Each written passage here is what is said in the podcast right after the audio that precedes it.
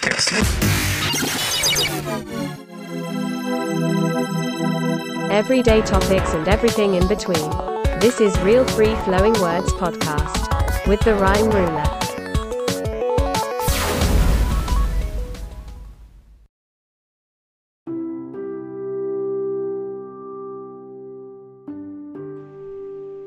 Welcome, and thank you for tuning into Real Free Flowing Words, podcast about everyday topics and everything in between. I go by the Rhyme Ruler, and in this episode, I'll be talking about an aspect of anxiety that some of us had to endure, and some of us might still be having to face, and that is telephobia.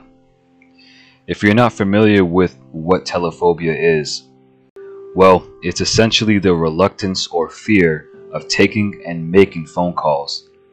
I'll be explaining some of my experience being a call center representative and how it changed my mindset with communicating over the phone. In addition, I'll be explaining a few ways you can improve and overcome this adversity that is part of our daily lives. With that said, if this is your first time listening, thank you for joining, and if you're back for another listen, I thank you for finding insight from this show. And the poem for this episode is titled Death to Robocalls. I answer to the unknown out of curiosity, but every time I answer your calls, I'm consumed by spiraling animosity. I'm not gullible to fall for your disguises, expecting me to believe the novelty of every number. However, I take notice with every contact. No caller ID is all I see, but like I said, the curiosity is enticing. Analyzing if any importance will come out as you begin to become more pervasive, like a pest that doesn't know the meaning of rest, but only understands its inevitable death. The blockage works to no avail, so you come around and find new numbers to trail.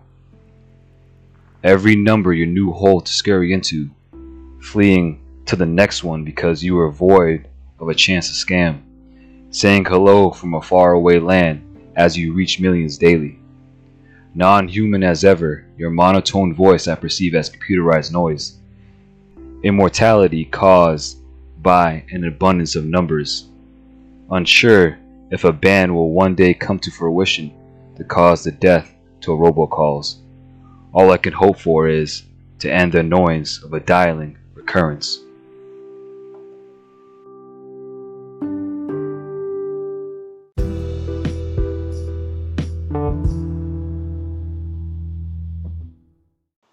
Came across an article that I thought would make an intriguing episode, and it has to deal with an experience I dealt with after finishing a job earlier this year. As I said in the introduction, I'll be talking about telephobia, or in other words, the reluctance or fear of taking and making phone calls.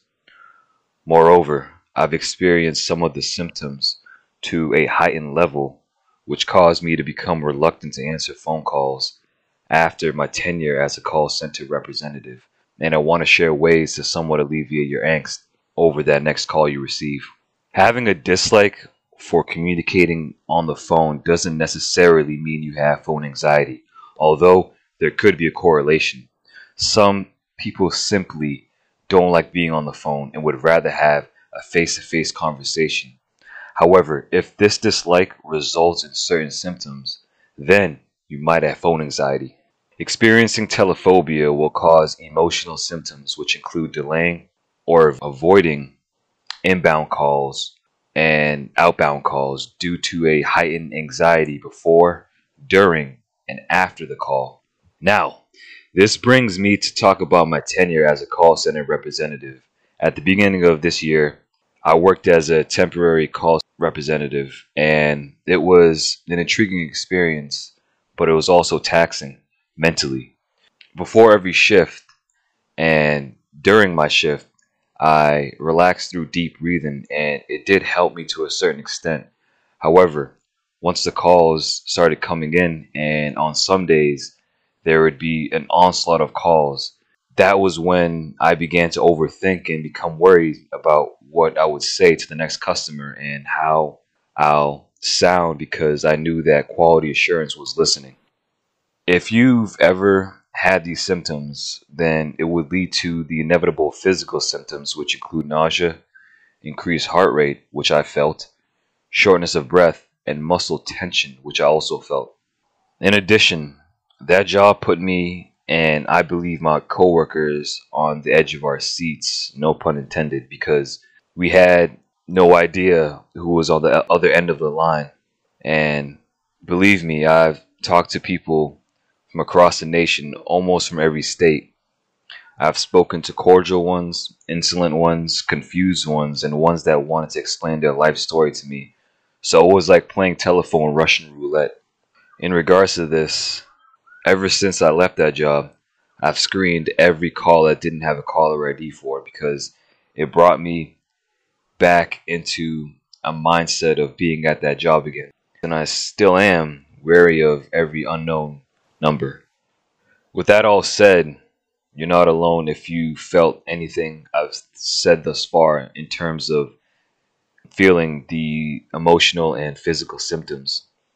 To put this into perspective on a grander scale, a 2019 study in the UK found that 76% of millennials and 40% of baby boomers have anxious thoughts when the, their phone rings. Because of this, 61% of millennials would completely avoid calls compared to 42% of baby boomers. Furthermore, for some, talking on the phone can be an overwhelming experience since we're limited to the sound of our voices and it becomes difficult to gauge body language, eye contact, and other social cues. This causes us to be self conscious of how we sound in our choices of words. Worst of all, one thing that can diminish the flow and energy is silence, which makes the call go towards awkwardness fast. In conclusion, even though this might sound counterproductive, an effective way to overcome phone anxiety is expose yourself to more phone calls. Facing the challenge by first communicating with family and friends will be good practice and will boost your confidence whenever you make and take that next call. Since a lack of experience is linked to what causes phone anxiety, then gaining experience will cause you to be prepared and strategic on how you'll respond.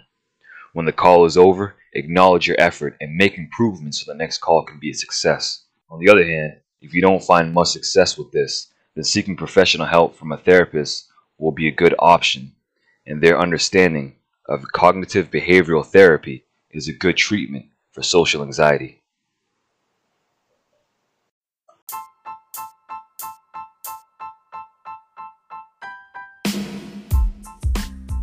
For more information on this podcast, you can go on real free flowing words blog And if you enjoy listening to this thought provoking episode and would like to listen to more, subscribe on Spotify or wherever you get your podcasts. The show has been brought to you by Anchor, which is providing a great and easy to use service for new and seasoned podcasters. Lastly, thank you for listening to Real Free Flowing Words with the Rhyme and it's been real.